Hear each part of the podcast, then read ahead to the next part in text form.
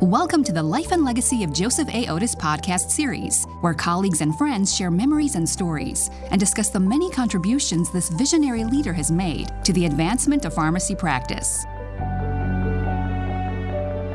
Thank you for joining us for this special podcast series. I'm Daniel Cobaugh, the editor in chief of AJHP and the vice president of publishing at ASHP. I'll be your host today. This is the second of two podcasts dedicated to a remarkable individual and a visionary leader in pharmacy, Joseph A. Oddis. Last time, we talked to ASHP CEO Paul Abramowitz about Dr. Oddis's role as a mentor and friend, as well as his leadership at the helm of ASHP.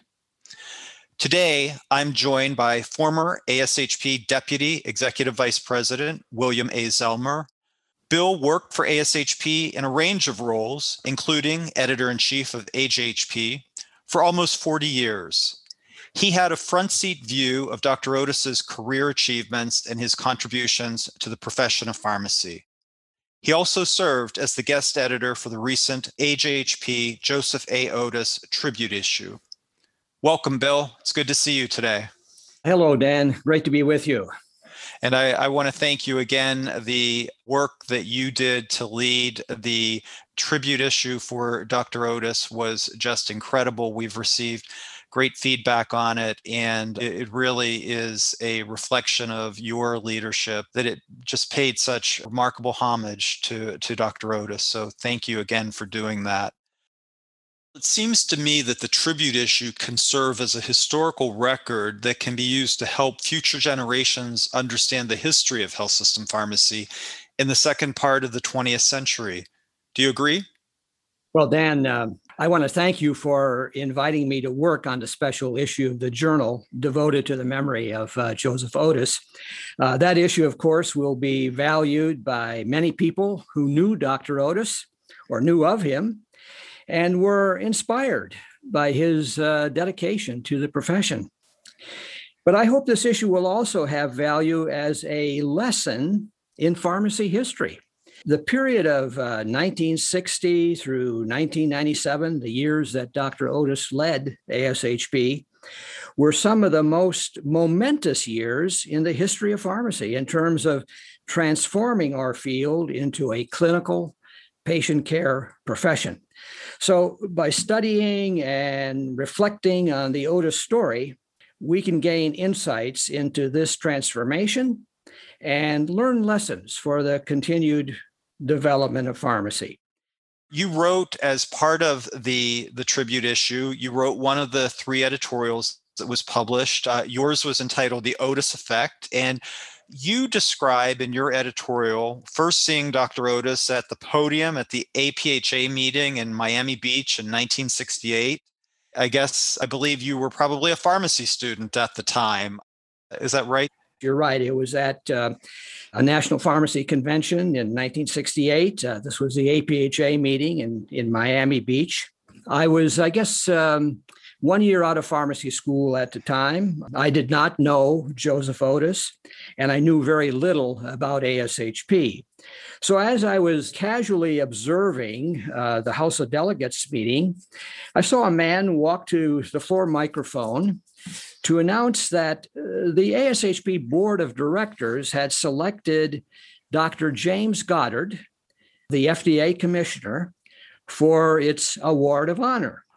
I perked up when I heard Dr. Goddard's name because I really admired the reforms he was pushing at the FDA. So I took a second look at the man at the microphone, Joseph Oddis, not knowing at the time that he would play a large role in my life in the coming years.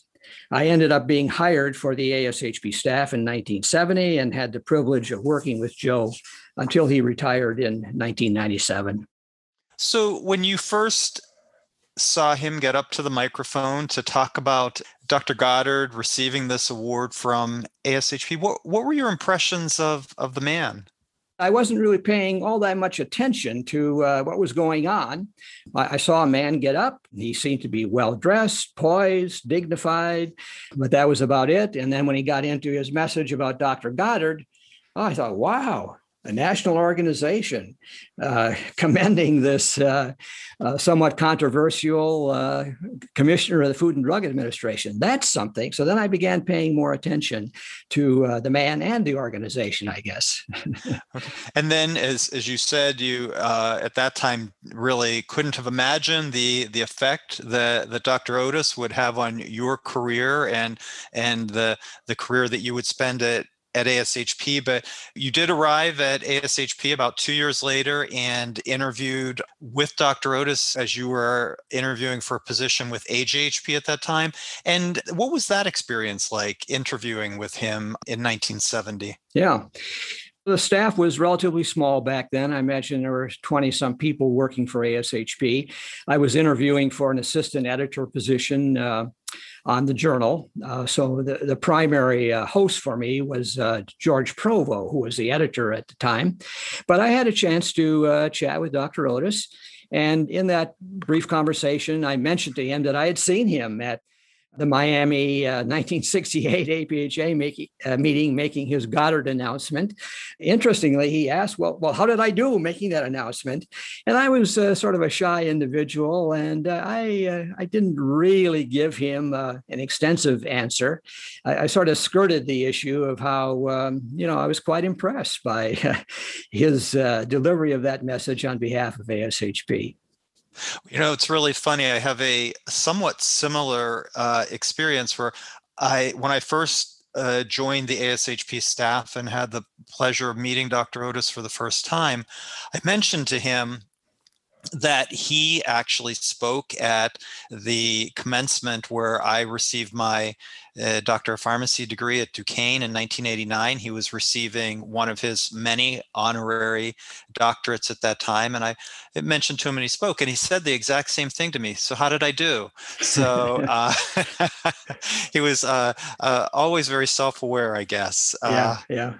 So, as a longtime colleague of Dr. Oddis, you had a front seat. You were there to see, you know, many of his significant contributions to the advancement of pharmacy practices. As you mentioned when we first started to talk, from your perspective, Bill, what were some of the highlights? Well, uh, Dan, I'd like to start by uh, just uh, painting a picture a bit about the context of the times. The times um, when Joe Oddis became the first uh, full-time chief executive officer of ASHP in 1960, Hospital pharmacy was a very small sector of the profession. And frankly, the state of hospital pharmacy practice uh, left a lot to be desired. The early volunteer leaders of ASHP, individuals such as Donald Francke, uh, recognized that the advancement of hospital pharmacy required an effective organization for coalescing and energizing the field, and that that would require a full time uh, executive to lead the organization. Early in the 1960s, ASHP adopted a small set of goals for advancing hospital pharmacy. These included, for example, uh, strengthening the scientific and professional aspects of the profession of practice in hospital pharmacy specifically, strengthening the management skills of hospital pharmacists, and building the hospital pharmacy workforce. So it became Joe Oddis's job to operationalize these goals, and he did that very effectively. The chronology of ASHP achievements during the Oddis years that's published in the tribute issue of the journal, I think is a good record of how the organization he led helped advance pharmacy practice. So, included in that chronology are milestones such as residency accreditation, which ASHP started, uh, various efforts to help make medication use in hospitals uh, safer. Uh, in the early years, that focused largely on the unit dose drug distribution system, and work in transforming the focus of pharmacy education. So, from a, an historical perspective, I think it's instructive to reflect on the methods that ASHP used under Joe Oddis's leadership to advance the profession. And in a way, these methods can be taken as prerequisites for success in continuing to move pharmacy forward. So I think these prerequisites include building consensus about a vision for the future of pharmacy, establishing a short list of ambitious goals related to the change needed to achieve the vision, developing and advocating minimum standards for pharmacy practice, and also, and, and, very importantly, generating resources and tools to support the desired changes in pharmacy practice.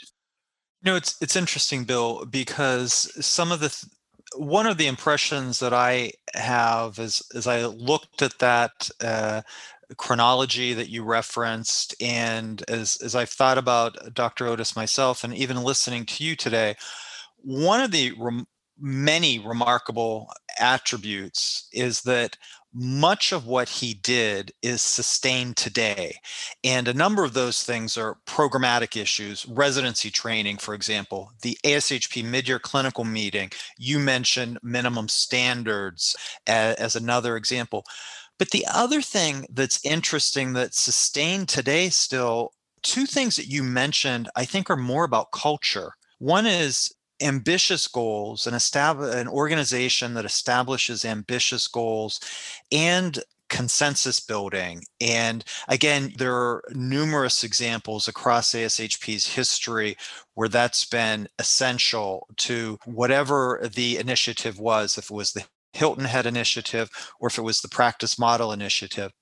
Can you talk more about how Dr. Oddis's effect on culture how those how those effects were sustained because to me that is probably even more impressive than programs that sustain. But when when someone's effect on a culture is sustained for long beyond their retirement that's remarkable.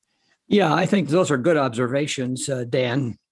I think among the many many factors uh, contributing to joe oddis's success three were particularly important one was just the, the principled approach he took to life. Another was his style and personality. And the third was his uh, strategic thinking. So, first, anyone who worked with Joe or was well acquainted with him uh, felt his unwavering sense of right and wrong. Uh, this was probably instilled in him early in life by his parents and it most certainly was nurtured uh, throughout life by his deep religious faith. Now, as a person of principle, he engendered the admiration and respect of others, and that made people ready to follow the lead. I think that's uh, an important facet of the culture topic that you just raised. With respect to his style and personality, uh, he had an authentic interest in learning about the people he met in life uh, whether at work or in social settings, he tuned in to the passions, the joys, and the sorrows of those close to him. At work, he was accessible. Uh, he was clear about his expectations and he was patient about minor lapses in performance, particularly with young people in whom he had faith. And then finally, with respect to strategic thinking, he recognized that a vital part of his role at ASHP was outreach, both internally within pharmacy and externally within the larger healthcare community and the pharmaceutical industry. Uh, he excelled at this. He helped change the 1950s image of hospital pharmacy from that of a minor backwater to the leading edge of the field. Another facet of his strategic thinking was his ability to recognize opportunities to create new programs, publications, and services that generated revenue, the margin from which was applied to activities that strengthened the profession. I think two prime examples of this in terms of revenue and generating margin were the American Hospital Formulary Service and the mid-year clinical meeting.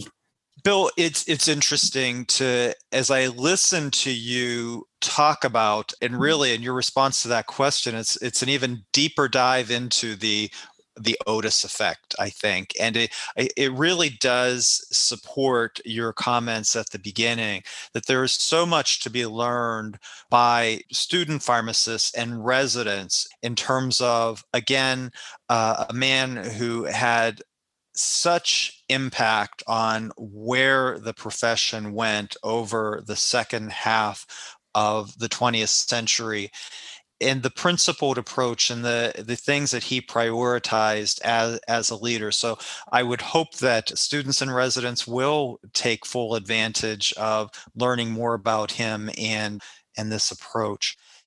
I really appreciate the comments you just made because i felt for quite a while that something is missing in pharmacy education and in postgraduate uh, pharmacy residency training, and that is um, history learning the history of how hospital pharmacy, health system pharmacy uh, evolved, developed, and uh, taking lessons from that, uh, doing a deep dive, I think, as you said, into uh, some of these factors, because there's so much from the past that um, can guide us into the future. So, one of my hopes would be in the coming years that pharmacy education and residency training uh, gives a little more attention to getting young people to focus and learn from the history of our profession.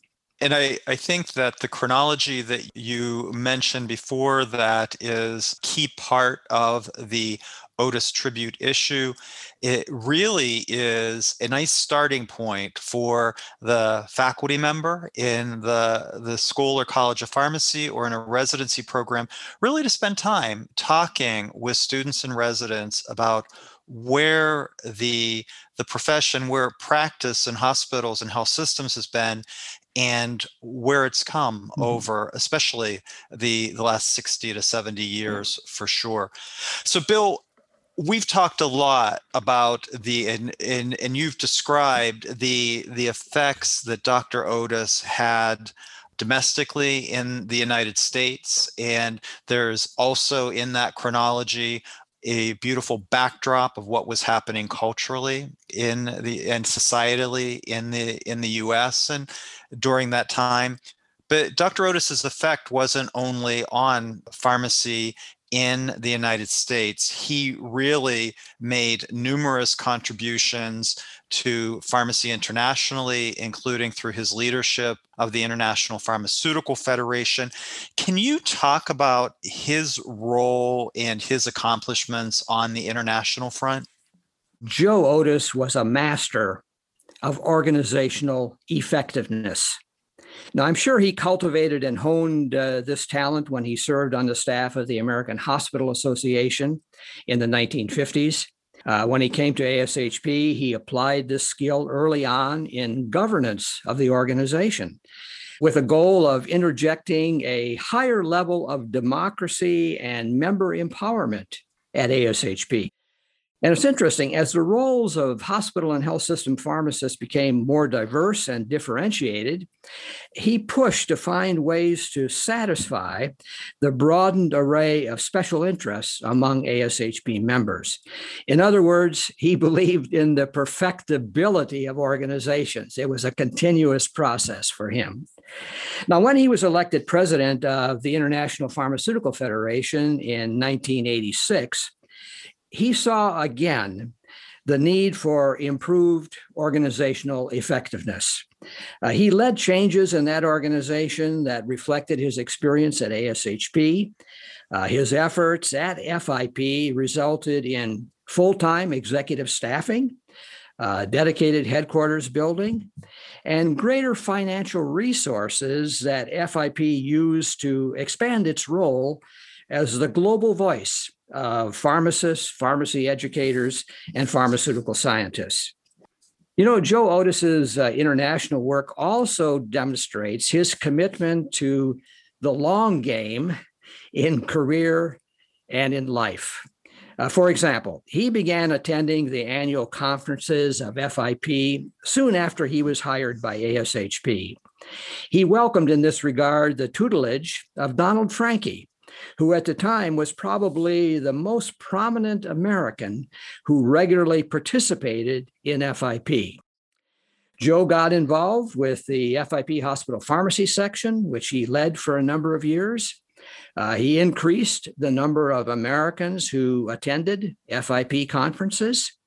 And over the years, the established leaders of FIP saw in Joe a steady, no fuss, even tempered, can do person who got things done. And they became ready to select him as the first non European president of that organization. I think this is just a great example of the long game in the life of Joseph Oddis.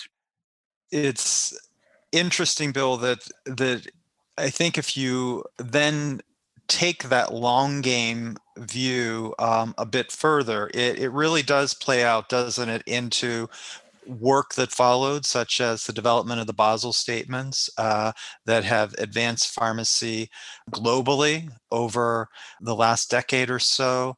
And it's to me uh, spoke volumes that uh, that there were individuals who he established relationships internationally who who submitted remembrances for the AJHP tribute issue as well. That's that to me spoke volumes. Yeah.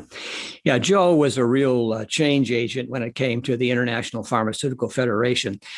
I, I know from uh, hearsay that um, earlier in uh, the history of that international group, it was largely a social function, people getting together once a year, uh, the Europeans who, who knew each other well and uh, enjoyed their company with um, perhaps uh, far less attention on uh, professional development and things of that nature.